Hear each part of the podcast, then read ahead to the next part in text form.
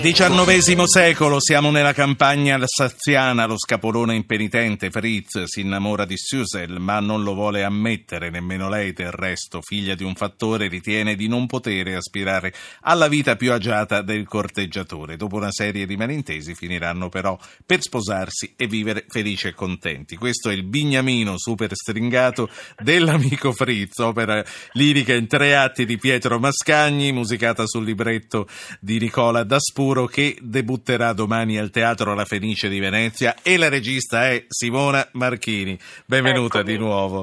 Grazie. Innanzitutto le voglio chiedere che effetto fa dirigere alla Fenice?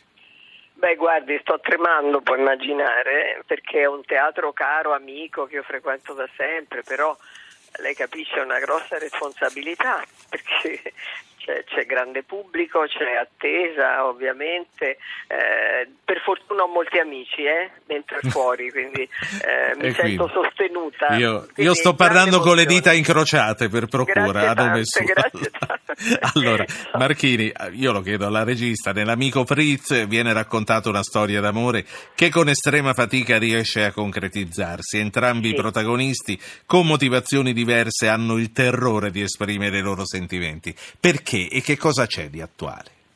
Ma di attuale c'è soprattutto al maschile la paura dell'amore, eh, ormai è diventata anche un po' delle donne, ma la paura mh, di quella responsabilità, tra virgolette, del rapporto che eh, nasce da un innamoramento, no?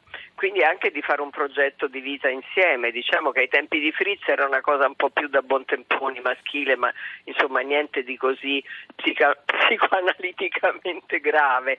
Eh, oggi io credo che mh, la paura del futuro, la paura di tutto, la paura, la solitudine, gli isolamenti, insomma tutto questo contribuisce sicuramente a una maggiore fuga dalla responsabilità e dal diventare adulti, no? Ecco, quindi in questo senso lo trovo molto attuale. E poi le posso dire una cosa, con grande proprio abbandono così emo- emozionale, ma perché non dobbiamo così divertirci, godere a vedere una bella storia d'amore? L'amore comunque c'è, esiste, eh? la gente si innamora nonostante le resistenze, per cui è bello, la- il finale di quest'opera è proprio liberatorio, è proprio un inno alla Certo. gioia. alla Simona vita. Marchini. Simona Marchini, com'è Simona Marchini alla regia di un'opera lirica? Immagino che sia es- esigentissima. Sono molto, molto scrupolosa, un po' noiosetta, però estremamente affettuosa.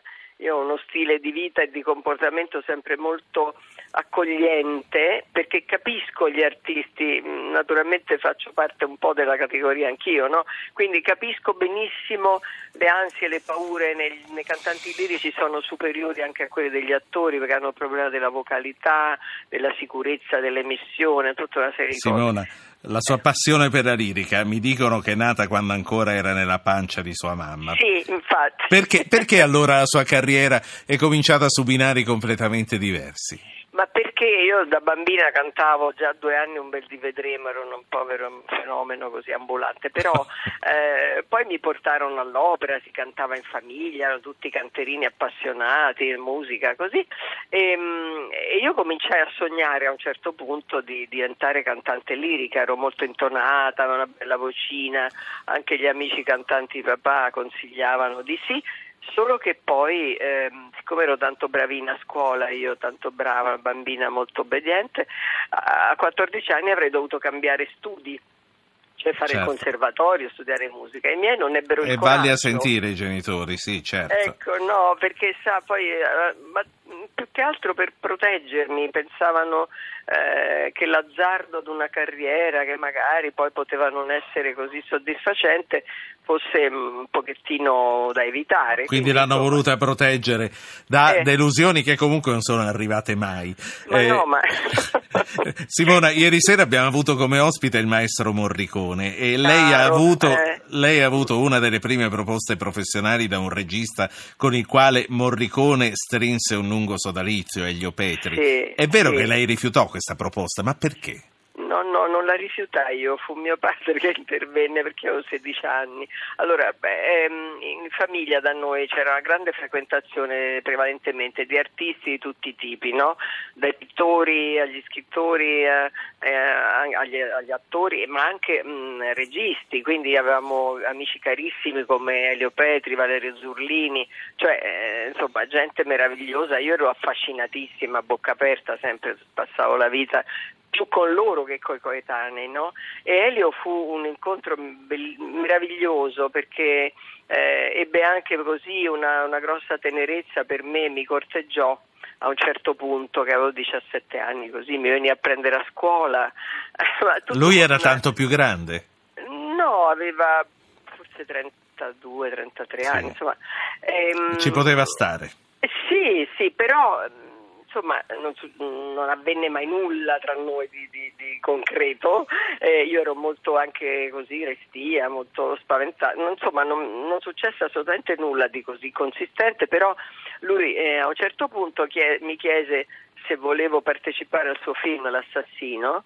E, um, io tutta contenta perché comunque mi piaceva molto l'idea, poi era un amico caro, una persona cara a cui volevo bene e mio padre disse ma no ma che ti metti a fare? Sei una ragazzina insomma gli disse Elio lascia perdere no? e lui educatamente non ha insistito poi del resto ero minorenne. Quindi, fu una grande delusione senta, per me. tornando, tornando, alla Fenice che poi ci cacciano sì. e ci parte la sigla. bene, allora oggi, oggi giorno di prova generale ieri prova generale, oggi eh, si fanno revisioni, capito? si sistemano delle cose, fanno le luci, si fanno questo, quell'altro, domattina ancora. Stanotte si dorme. Stanotte speriamo di dormire, ma comunque con le ansie del caso. Eh, per fortuna un bellissimo cast, eh? sono tutti molto bravi, c'è Carmela Remigio, un giovane tenore mm, delizioso, molto bravo, che si chiama Alessandro, ehm, oddio Alessandro, Alessandro mi ricordo, sì. e, mm, eh, no, di, di, sì. e mm, comunque... L'aiuterei volentieri se avessi no, qui non la... ti preoccupi, eh, adesso non mi viene perché sono talmente frastornata da ieri che non le dico, ehm, e poi c'è il maestro Carminati che è un uomo di grande esperienza, insomma siamo abbastanza protetti, c'è anche un mezzo soprano, la ragazza che canta nel ruolo dello zingaro, strepitosa, la Iervolino, così pure c'è un grosso baritono, insomma stiamo molto bene come cast, molto allora, carini e molto disponibili. Si dice in bocca al lupo. Si dice anche di peggio. Si dice merda, no? In questo caso. Tantissima allora. La grazie, saluto. Grazie tante. Grazie. Buona, buona, serata. Allora, l'ho detto, l'ho detto io, è, è, l'augurio che vi faccio. Alla Fenice domani sera, eh, l'amico Fritz, regia di Simona Marchini che abbiamo avuto con noi.